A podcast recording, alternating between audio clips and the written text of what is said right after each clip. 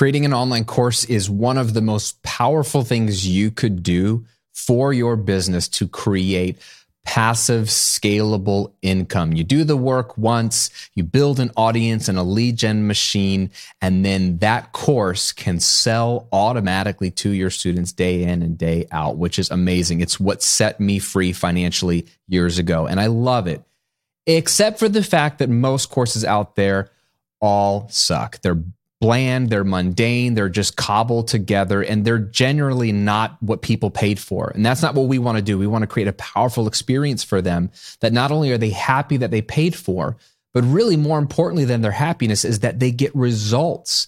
So it's important that you create a course that actually gets people results. And one of the biggest ways to get people results is to get people to go through your course all the way. And it's hard to do that unless you have some strategy. So to help you out, I brought on my friend Jasmine Jonte today in the episode to break down how to create a killer course. Now, Jasmine used to be a school teacher. And so she's got this pedagogical training, right, where she can learn how to teach, how to get something into somebody else. And she is now pulled that teaching skill into a thriving business, teaching creators how to make courses that are extremely valuable to their target audience. She's also keeping coaches like you and me and consultants in their genius zone as an integrator and online program ghostwriter. So she even helps people create their courses where they can just focus on the teaching side of things. She can help organize your thoughts into a coherent course. So what we did in this episode was break down exactly what makes a good course, what mistakes course creators can make, newbie mistakes, and even mistakes that I realized I was making as I was listening to this episode, and some up-to-the-moment trends that are working right now to help your students consume your courses faster and get more results, which will ultimately make them happy they purchased and give you great testimonials. This is super practical. I think you're going to love Jasmine and enjoy this conversation. So sit back, relax, and enjoy my conversation with Jasmine Jonte. Welcome back to the Graham Cochrane Show, where each week I'm breaking down the mindsets, strategies, and habits to help you build a highly profitable and life-giving business. I'm your host, Graham Cochrane. Pumped to have you here. Before we jump into the episode, I want to give you a gift. I want to give you a little bit of homework. If you haven't already, check out my passive income workshop. What are you doing? Take 45 minutes out of your day. Watch this free training that breaks down the business model that I've used to create 2 seven-figure online businesses in 2 very different niches. It'll help you figure out what your profitable idea is, help you figure out how to monetize it, and really what is the mechanism underneath all the stuff I'm teaching each week and my guests are talking about, so that you can actually build a business that's really a system that requires minimal maintenance, but can spin and run and print money for you day in and day out. It's a powerful training. It's 100% free. It'll give you a good sense of whether this is the type of business you want to build or not. Just go to grahamcochrane.com/workshop, or you can click the link below if you're watching on YouTube. That's grahamcochrane.com/workshop, and learn how to build your first $1,000 a month business in just 30 minutes a day. All right, let's jump into the episode.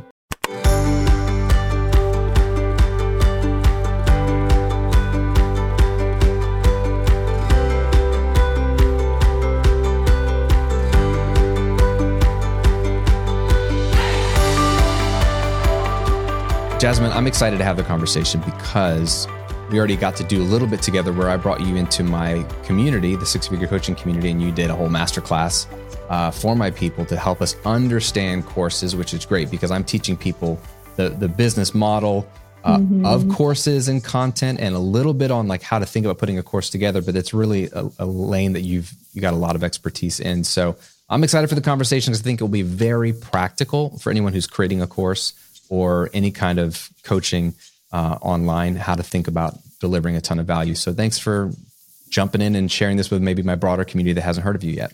Yeah, thanks for the opportunity. I've had the chance to meet a few of your members, and they're a bright bunch. They are. They're good people. They're smart, but even better than that, they're good people with an actual desire to not just make money, but actually do something that is worthwhile. You know, like put something out there in the world that's like they're proud of and that's actually helping people. And in this kind of sleazy space of courses, that's not always the case. So I'm very proud of the people in this tribe. So let's talk about your background real quick, because I want people to understand like why I brought you on the show, right? So you've got this teacher background. So take us from like being a teacher and then leaping from teacher into online course space, which makes way more sense than me. I wasn't a teacher, but you actually are an educator. So talk us through going from an educator in person in real life. What was it like? What were you doing? And then how did you get into the online space? And what made you actually want to make that change? Yeah, I got started teaching in Detroit, Michigan. I taught in the lowest performing school in the country at the time. Wow. And so, you know, it wasn't uncommon for classrooms to have 3 and even 4 teachers in a year. Like that's how high the teacher turnover was. And it's because the schools are really underfunded. It's a tough place to teach. And I loved my students, always loved my students, but the actual act of teaching, you know, like imparting knowledge and seeing people grow and knowing that you had a hand in seeing them grow. It's so fulfilling. It's so satisfying. But for me as a human, it just got to be too much, you know? And so after 4 years of teaching, I did 3 years in Detroit at that school. And then I did 1 year in Nashville. I was just like, you know what? Like, I don't think I want to do this every day for the rest of my life. And let me pull out now before I have a husband and children and all of these things that depend on me. And so I was doing a little bit of health coaching at the time because, you know, teachers get paid. I mean, I was paid $38,000 a year. Yeah. Okay. So in the hardest, arguably one of the hardest places to teach. And I was like, I can't live like this anymore. And so I left. I was doing a little health coaching on the side and I was like, let me just try this thing full time. I had like a little bit in savings and went for it. And It didn't hit right away. I think it took me like 4 or 5 years to hit a 6-figure year, you know, which no one ever says. Everybody's like, you know, they say these huge numbers. Oh, I hit 6 figures in 6 months and you can do it too. But like, that's in my experience with all my friends and colleagues in space, that's not the norm. So especially coming from a place like teaching rather than having a big corporate background and maybe I had, you know, a bunch of money in savings. I could pour fire on the business. I didn't have pour gasoline on the business. I didn't have that. So that's kind of how I got my start and I built my own programs. I got people incredible like results. Like that was never the problem. My problem was what you know how to do, which is the sales and marketing. I really struggled with that. And eventually realized that, you know, I'm better at product. I'm best at product and building really good products and started to support people with what I'm best at, which is kind of meta, but it's building good products. I love that. I mean, first of all, there's so much there. Thanks for your honesty about sort of the ramp up time for your business. Yeah. I'm a big proponent of pulling back the curtain on the reality of what it takes to build any business. I don't know why we think online business is any different, but a lot of my students, they email me frustrated. I've been doing this for 6 months. Where's my 6-figure year? I'm like, bro, if I could make 6 figures in my first 6 months of business, I would be a happy camper. It took me into my 3rd year to reach 6 figures. And I was doing it full time. It wasn't a side hustle. So I felt like, this is really slow going. And I found that a lot of my best students typically see some momentum in year 2 or after 2 years, I see a pattern there. But it takes time. So I love that you shared that. And then I love that you found success with the most important thing, which is getting people results. Like, I mean, sales and marketing is what gets all the attention. It's the sexy stuff. But getting people results is the best marketing you can do. And that's why, I mean, gosh, if you just if you're in the health space, were you doing like weight loss stuff and like fitness training or was it what kind of results? Yeah, I was doing I started with an MLM. Okay. Yeah. So I started in that space and then I transitioned into, I had my own health journey. And so I started teaching people actual programs separate from what the MLM was selling. And that's when I really had like the first, like, oh my God, I could actually sustain myself. Yeah. Right. Like I replaced my income kind of a thing with with one of my first programs. And then I niche hopped for a little bit because I couldn't quite like find my footing. Nothing really seemed to stick. You know, I was at a Brendon Burchard event and he was like, don't pick anything that you don't want to talk about for at least 3 years. Yeah. And I realized, oh, wow, I'm like doing all the wrong things. And then made some transitions and saw more success. That's funny. Yeah. I always tell people that, but for 10 years, mm-hmm. I say, don't do anything else you can talk about it for 10 years. Cause it really mm-hmm. makes you think like, do I want to talk about this for 10 years? Mm-hmm. When you niche hopped, I'm just curious, was it like sub niches within the health space, or was it like you were literally trying completely different main lanes? At first it was. And then I started going to events like personal development events, Tony Robbins, yep. Brendon Burchard, you know, meditation things, and realized,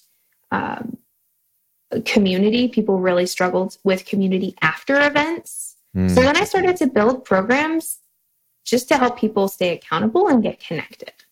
Oh, that's cool. And so that was like, and I stuck with, I mean, that was probably meant before I pivoted into doing products for other people.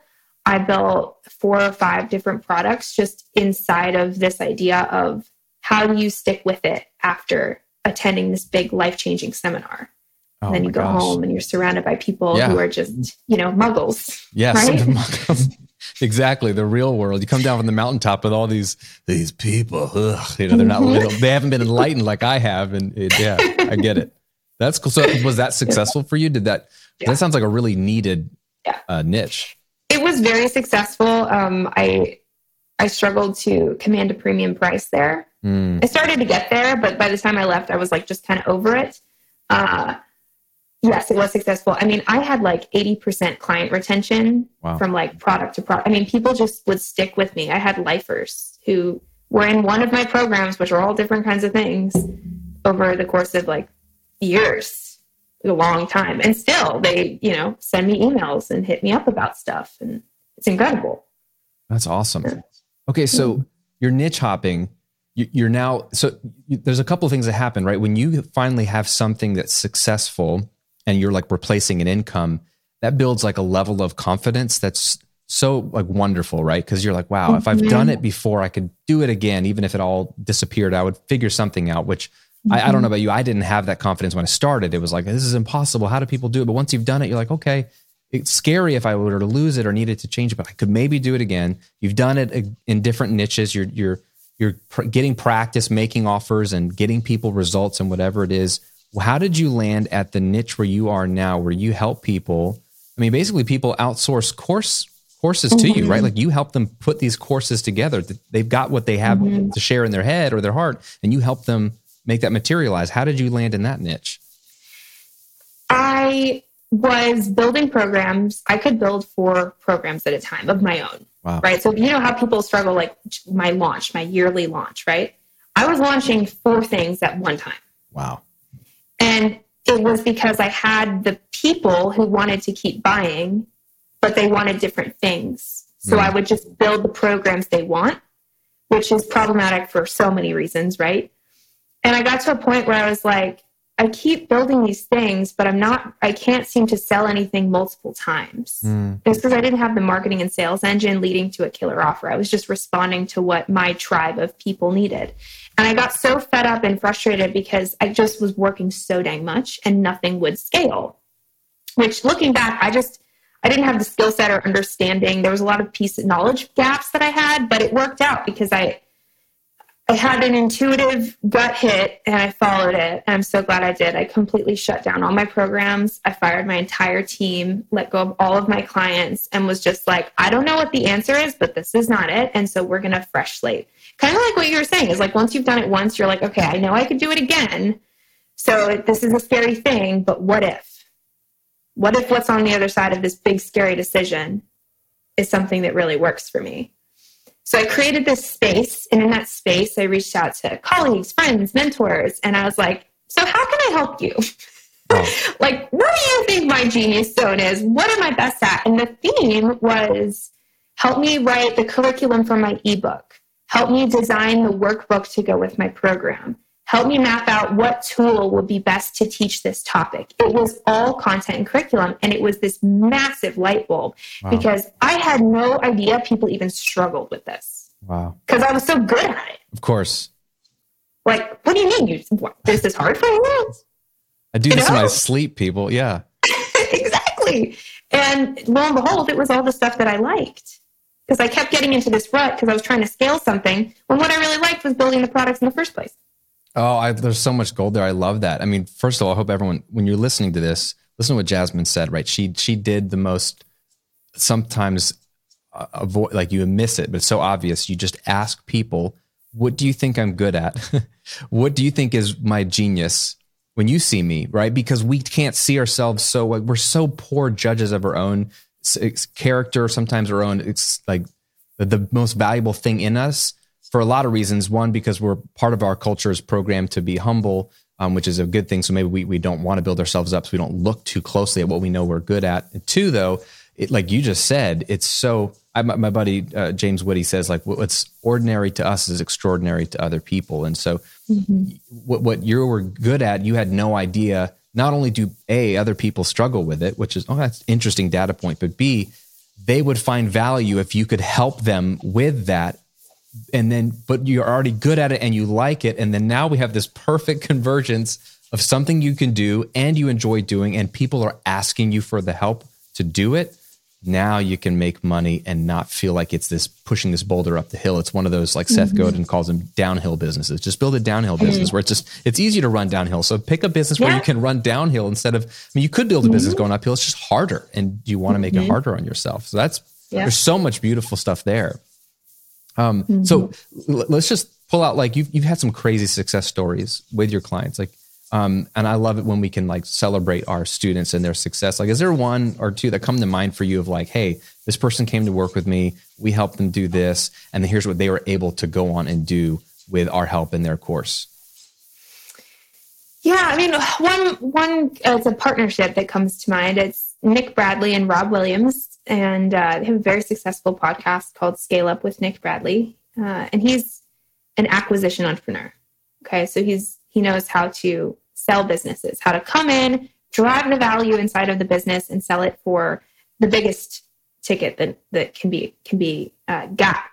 And so they came during COVID, I think, and they were on Clubhouse. Oh yeah, remember the Clubhouse craze? My buddy's still on that. He was telling me yesterday. I was on Clubhouse yesterday. I'm like, that's still a thing. That's still a thing. Yeah. Well, during that big craze, Nick had this great podcast. And so he gets on Clubhouse and everybody's, moving him up to the stage and all the things. And he's just talking and sharing. And naturally, all this entire new audience, all this new traffic is like, how can I work with you? And he had nothing. He had no product. Yeah. So we came in and we helped build his program, which helps business owners learn how to exit their company for a really great price. And especially if you think about what's happening now in the economy. And when you think about the boomers and how many of the boomer generation are trying to retire, but they can't because they've built a great business, but there's problems with it. And so no one will buy it. Like, it's a huge, it's a problem in multiple different places. And so, yeah, I mean, he did 6 figures in the first launch in like a week on Clubhouse. Wow. It was dope. And then we had, I don't know how many people he ended up, I haven't checked in with him in a minute, but I think he's had at least 100 people go through that program in some way, shape, or form. And it's a high ticket program, and they're all just adding value into their businesses, and they're getting ready to exit. And some of them have exited, and some of them are even using the training to acquire businesses to bolt onto their existing business to drive up the valuation. Oh, that's cool. So there's multiple different ways you can use the content, and it's a really hard topic to teach, I imagine. But we managed to simplify it in a way that they can get results. And what I love about that is it not just helps the business owners, but it also helps their families. It helps their communities. Like, the ripple effect of that is forever, it feels like. So he's one I often think of first. That's awesome. Yeah, that's a great example, right? Because here's a guy who's not a content creator. So it's not even like me saying, look, I know I need to make a new course. I can't wrap my head around this. Can you come in to help me launch this course? He's like, not even thinking about launching courses. Just like, people are asking him for something. He's like, I don't have anything. I don't do that. I'm not an educator. That's a really good example to help someone like that. Basically, would you say it's fair to say that you're helping them distill all the knowledge in their brain and their experience? And even to your point about maybe his business, the intuition, like, that's a hard thing to teach. How do you siphon all that out and then put it in a way that somebody could, consume it, apply it, and then get results with it as well. Mm-hmm. Like that's what you're helping people do. And that's a great example. Yeah. I think of it like as an expert, if you had 100 files in your brain, we help you discern what are the 10 that they actually need and what's the best order and sequence to put those 10 that's great. In the product. Because that's great. Like it's almost, I think it's actually dangerous for creators to think that they're educators a lot of the time. Ooh, tell me more about that. Meaning if you don't know how to teach someone, sometimes you can do more harm than good. Because if you just brain dump on all, you just go for a walk, which I have bought programs. It's so clear. This is what they did. They went for a walk. They voice recorded themselves. And then someone dubbed some slides over top. Come on. The topic was just like, I don't know, if it was like a dog walking program, the topic was like how to use the right leash, right? And I look at that and I think, does this person have incredible expertise?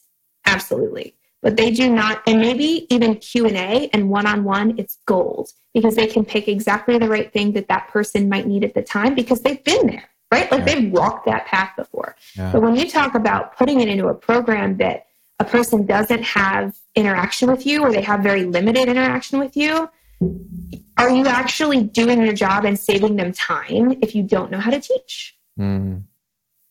Yes. Or are you making them more muddy and clouded? That's a really good point. I mean, it's really convicting. I think, I'm sure someone listening right now might feel like, oh crap. That could be me. What? Yeah. So, because I don't disagree. I've learned this it took me a while to learn this, but I discovered what I thought was easy, which is just putting courses together.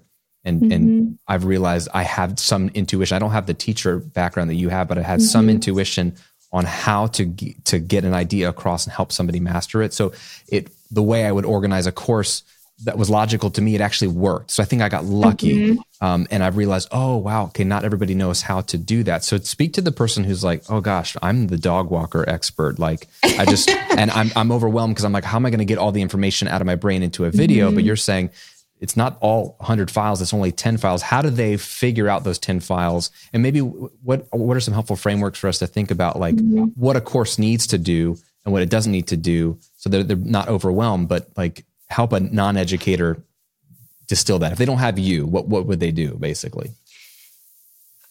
Oh, it starts with a lot of probably what you teach, which is niche and offer alignment. Because if you're a dog walker, okay, that's one thing. But let's say you can niche down to large dogs in suburban areas. Do you see how a dog walking course versus I help you learn how to walk your large dog in a suburban area? That's naturally going to narrow the content in your brain. It's good. So that's a really good first step. And then you have to keep asking, relaying back to the question, will 80% of the people who go through this training need what I'm about to teach? Mm. Because you're never going to get your whole brain inside of a program. If you do, it's definitely not good for the end user. So thinking about, I like to think of 80%. If I had 100 students and at least 80 of them would need to know this thing, then it definitely belongs in the program. But any of that extra stuff, that's why you have Q&A calls. Yeah. That's why you have support chats. That's why you have these other communities, these other elements where they can get those outlier concerns handled. That's so helpful because someone, I imagine the person they're trying to do their first course and they're like, oh, Graham, I found your stuff and I'm convinced this business model will work for me and I can get paid for what I know. Just like your book said, let's do this. And then they're like, oh gosh, what do I put in this course for whatever I want to teach? I mean, I know I get those questions where how do you decide?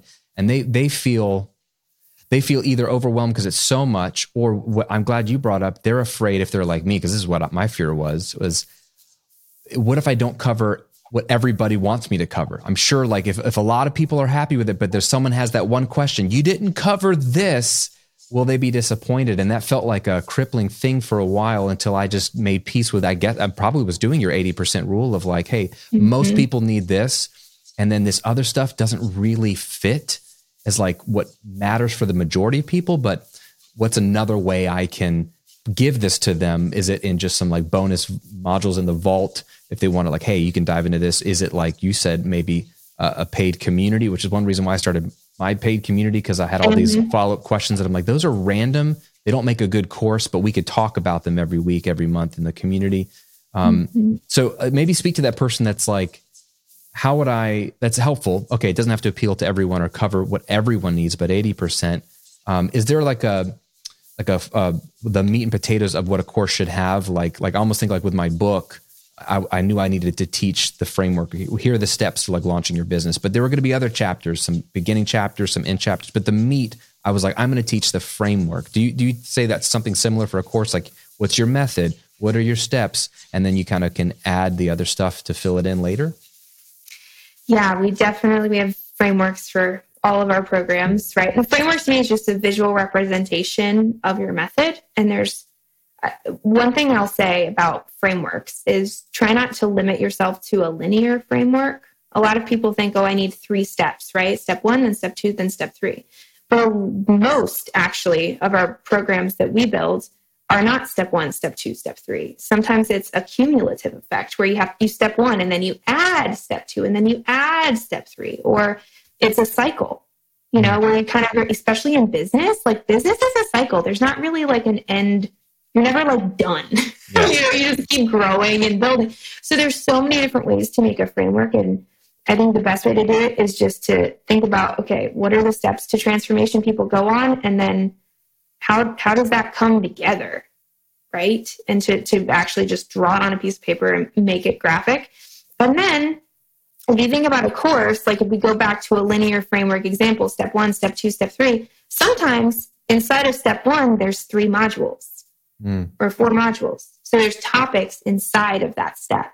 And then maybe step 2, there's only 2 modules. There's only 2 main topics inside of that step. So it really, the whole thing is just chunking. It's just chunking what's the biggest picture, and then how do you dial it down all the way to, okay, here's my big framework, here are my modules, here are my lessons, which are the 7 to 10 minute pieces of content inside of that module. And attached to each lesson is action steps. You know, here's the action you're going to take at the end of this video with maybe deliverables, a workbook, a private podcast feed, whatever it is, right?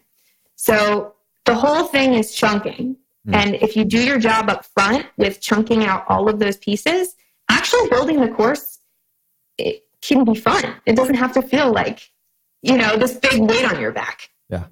Yeah. That's funny. I always think course building is fun. Like when there's seasons where I don't have anything new I'm building because it doesn't make sense right now, or I don't need to, I get kind of sad. I want to go build something. Like I want to film a course. Like it's kind of satisfying to, I don't build anything with my hands. Like I have blogger hands, YouTuber hands. So like I don't actually physically build things. So when I build a course, I'm like, look what I built. That makes a lot of sense. So let's get real zero in on some practical stuff, because you kind of mentioned it. Have you found an ideal video length when it comes to an actual video module, right? Is there like a psychology to like keep it under this amount of minutes for people to either get through it or take action on it?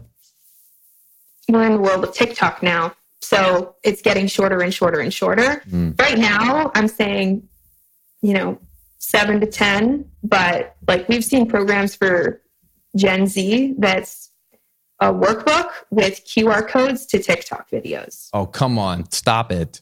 Like I'm for real. So there's all kinds of different ways, but also on the flip side, right now we're working on a program for people in their 60s who want to invest in tax liens. So those are like 30-minute videos, and they watch every minute and they want it on DVD. So there's like, it all comes back to like niche and offer alignment. Yeah. You know? You really got to know your audience to know what they're going to be willing to consume versus not. From TikToks and QR codes to DVDs, it's 2023. We got them both. That's hilarious. That's a really great. It's a great reminder that it's not the medium; it's the offer and what value you're delivering.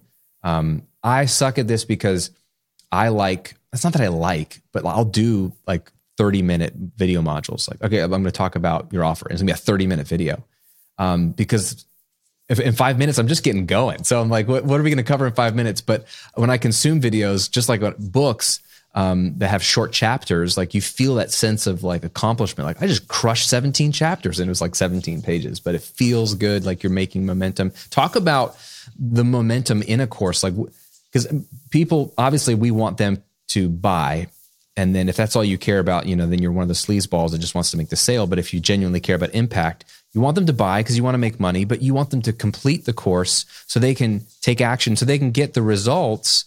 And so I know that's what you want. You're helping your clients build programs that actually get people results. What are some things we can think about to help get momentum? Like shorter videos, you said action steps after each video. Is there anything else that comes to mind of like to get people to continue to move through the course and to then apply what they're learning? I think learning styles are really important here too. So for example, I bought a course not too long ago. My course completion rate would be 0%. Wow. Like I look like a horrible student. However, I just pulled her resources because she had these great workbooks and it was email marketing. So she had templates and things. And I used that to execute. So I didn't watch a single video. I didn't need to. I'm like more the person, if I can like scan and read a PDF. Yeah. I'll do that over watching someone talk. And I'm the person who like, I'm always 2X, like, where's the 3X speed? Yep. I'm just fast, you know? So I feel like the more opportunity you give them to control their own journey, the more successful they're going to be, right? Like these are adults for the most part that we're teaching. So they generally know how they learn best at this point in their life. So again, an easy way to do that is you can include video, you can include a transcript at minimum, usually some kind of manual workbook PDF is better. You can include a private podcast feed. So then they can just listen on their Spotify when they're walking the dog or driving to work or whatever it is. So allowing different learning styles to learn in the way they like best. Oh, I love that. So when you're talking about the private podcast feed, are you basically saying the audio of the course, but like not just inside the course, it's like in Spotify, so it's easier to consume on their phone or whatever? Yes. Oh. Like we've all tried to like log into Kajabi on our phone. Yeah. Like we love Kajabi. I love Kajabi, but like, you know, and then there's like the MP3 download and then you hit it, but then, you know, you're walking and then it goes away and like we've all been there. However, what's great is if it's in Spotify or Apple, your private podcast feed, you know, you log in to listen to your podcast and you're like, oh yeah, like Graham's course is in here. I paid for that. I should probably listen to it. That is so smart on so many levels. Oh my gosh. Because yeah, now you're putting your content in another place that they're interacting with daily. Genius. It's just like running ads to your buyers to remind them to take the program. Like, hey, module one dropped, run an ad that says module one dropped.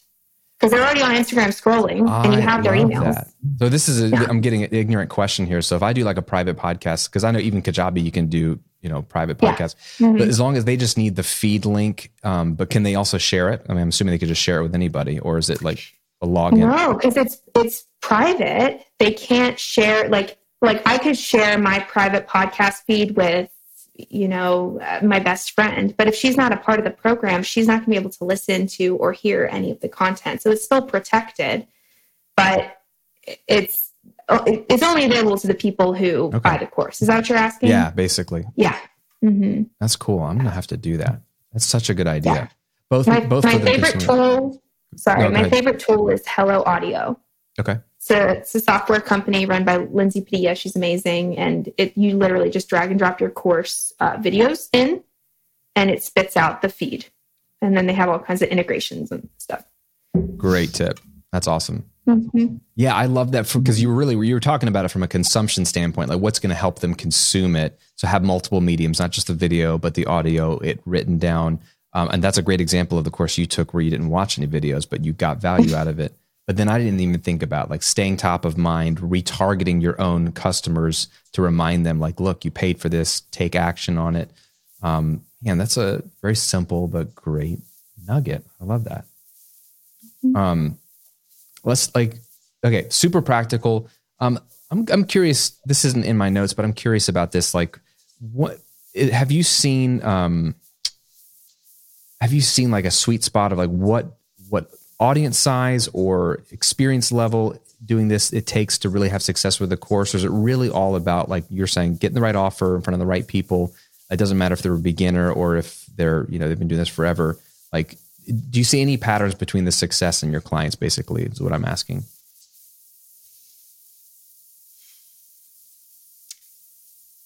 They have all had adequate time teaching one-on-one. Love that. That's the main one.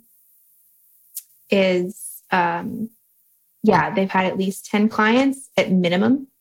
And then it goes up from there. If they're consultants, same thing. They've consulted with at least 10 businesses. I've done 2 programs, and I can think of exactly which ones they are, of people who didn't do that first. And it was, I mean, even with experts, like trying to extract the wisdom out of their brain, they just didn't have any of the learned experience that comes with working with others around your content to make it easy and fun. I mean, we got it done, you know, but it's like those were the programs I'm like, oh, they're going to need a redo in like 18 months. Yeah.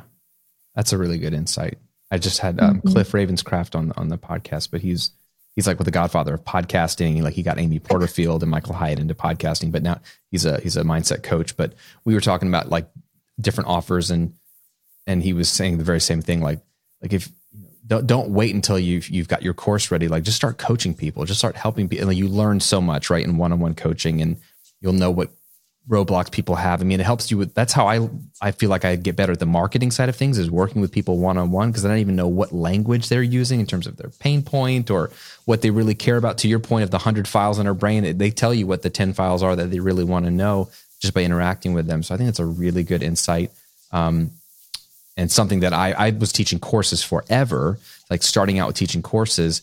And I've been learning over the years that like so many people have questions about, well, what about one-on-one coaching? Like, I don't really want to do that because what I want is passive income and scalable income. But do you think it's a good idea? And I'm like, yeah, you probably should do some one-on-one coaching either while you're building it, if you're already building, or at least that, but then definitely before. So I'm having to like help people think through what one-on-one coaching looks like. But I think it takes the pressure off having to distill everything down, and you can just sort of answer questions and figure out your framework and figure out your methodology based off of what really works and what people are really asking you for.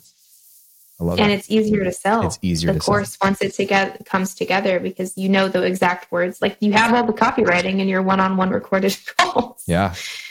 You're getting like paid to do research for your course basically. And help people at the same time. It's great. I love that. Okay. So like we're getting close to the end here, but I know like courses, they've been around for a long time now.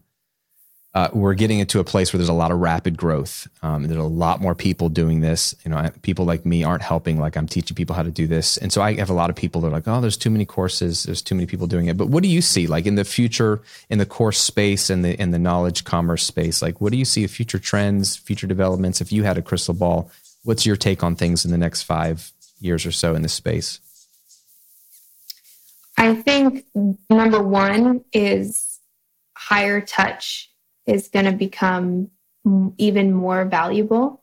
I think because if people are in their brain already thinking courses are not going to get me where I need to go, or it's going to be really hard because of just all the terrible programs that are out there, unfortunately, including elements of the program that do allow them access to you, your team of coaches, support, etc., is going to become a must, right? And until this point, there's plenty of people selling, you know, that passive 497 program without any support, and it's worked. I feel like the longer we go into these next 5 years, the more people are going to expect more support because they don't think they can do it by themselves anymore. So that's number one. And number two, I really think AI is going to change the game. Yeah. Talk about AI that. Is going to change the game. I think there's opportunity for us to use our content in new ways. You know, like, I don't know if you've seen Searchy out there. But like things like that are coming about. Kajabi just came out with its online outline generator, which is not terrible, by the way. I've tested it a lot. So I think that's going to change the game just with how we interact with and use content. And we're going to be able to use it more effectively and also create programs more effectively, right? So we have AI, we use it throughout our process, so various different things. And now that it's becoming more accessible to the average course creator, I think, you know, it's worth tinkering with. Yeah. So do you think it's not going to take over the world kind of thing? It's just going to be a tool we can use, or is it going to control us and sell us courses? I see it as our creative partner. There you go. Because at the end of the day, you can't fake energy.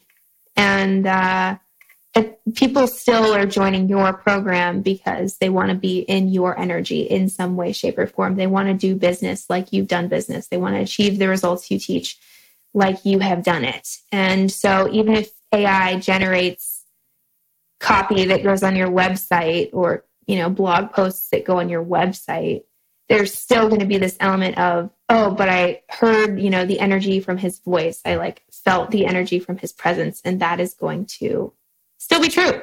Yeah. People are still going to jump in. No, I love that perspective, and I totally agree with it. I think this is something that I'm trying to remind people of when they're getting hung up on, like, I don't think I'm a good copywriter. I don't know if I have the best course, or should it be TikTok, or should it still be Instagram, or whatever. That, like, you're missing the point. Like, people follow people. And so what your job is to do is build an audience that loves you and gets value out of you, because it doesn't matter what you sell. You could sell anything. It's they're following you and you're serving them. It's a relationship, and you can't replicate that in any way, shape, or form. But what it looks like might evolve. And we're always, like you said, it's business is a cycle. We're always having to pivot in some way, sometimes big, sometimes small. But what hasn't changed and what's only become more true is, like, people are looking for that person that they can trust, they can lean on. And the energy, I think, is a great word. People want to be around or in the orbit of, or even just at least following, to be encouraged by people's energy that aligns with theirs and fills them up in a day and age where there's just a lot of separation, loneliness, and negativity. So I think that's super valuable. How you market it, these are just, you know, semantics at this point. A lot of ways to market and make a living, but I love that. We got into an AI versus, you know, human element conversation in an episode about courses. I love that. Okay. One final question for you is a segment we do on the show called The Golden Rule. So we can get philosophical here. So this is you. This isn't about courses necessarily. It's about whatever Jasmine thinks. So a quick question. Do you have kids? No, I have a dog. Okay. Well, imagine your dog is your kid, and imagine you have kids or anyone you care about. The theory is just like you've taught your kids everything that you want them to know. Like, this is important. These are the mistakes I made. This is what I did, you know. Here's what I want you to remember, but they forget everything except for one piece of advice or one piece of wisdom, like almost like a golden rule. Like, what's that one thing you're like, if I could tell my kids or my family this, like, and they forgot everything, I want them to remember this. This is so important to me. What would that be? The first thing that comes to mind is just be kind always. It's just living life from the lens of love and kindness, and treating others how they want to be treated. Be kind always. I love it. Yeah. I think kindness opens doors. I love that. It's great. Well, this has been awesome, Jasmine. Thank you for taking us from, you know, some philosophical stuff to the nitty gritty and everywhere in between. Your expertise is really, really valued for my audience. I hope people were really paying attention, and go back and listen to this if you need to. Where can people connect with you and find out more about what you do? How can they work with you? How can they check out some of your content and continue to learn from you? Yeah. So my favorite channel is Instagram. It's just my name, Jasmine Jonte, over there, as is my website, Jasmine Jonte. If you want to check out some more nitty gritty practical tips, you can go to jasminejonte.com/Netflix, where I have a PDF that you can grab that shares how to make your course as binge-worthy as Netflix. Because, man, if our course was as binge-worthy as, like, you know, Cobra Kai, we'd all be billionaires. So that's where you can reach me, and, you know, feel free to come say, hey, I'd love to hear what questions you have or thoughts. Amazing. Please check that out. I love that. It's a great lead magnet right there. It's a binge-worthy lead magnet. So that's super dope. So get on that and check out Jasmine's stuff. Jasmine, thanks for your time today. Thanks for sharing your expertise with our people. And it's just been an honor to talk to you. It's been fun. Yeah. Thanks for having me. Appreciate it. Well, I hope you enjoyed that episode with Jasmine. I know I did. I learned a lot. I was actually taking some notes, and I hit up my my CMO and my CFO immediately. I was like, look, these are some things we need to do with some of our courses upcoming. Great ideas I hadn't thought of. Don't forget to not only follow her on Instagram at Jasmine Jonte, but also check out her How to Make Your Course Binge-Worthy as Netflix. JasmineJonte.com/Netflix. I'm linking to it below in the show notes. If you're watching on YouTube, go show her some love, follow her for more great ideas as you build out your online course. And of course, if you want to dive into the passive income workshop and start building your first $1,000 a month income stream in just 30 minutes a day, That link is below as well, or grahamcochrane.com/workshop. Hey, thanks for spending part of your day with me today. It is an absolute honor. I hope this was valuable to you. Enjoy it, take it, apply it, go build that highly profitable and life-giving business. I'll see you on another episode real soon.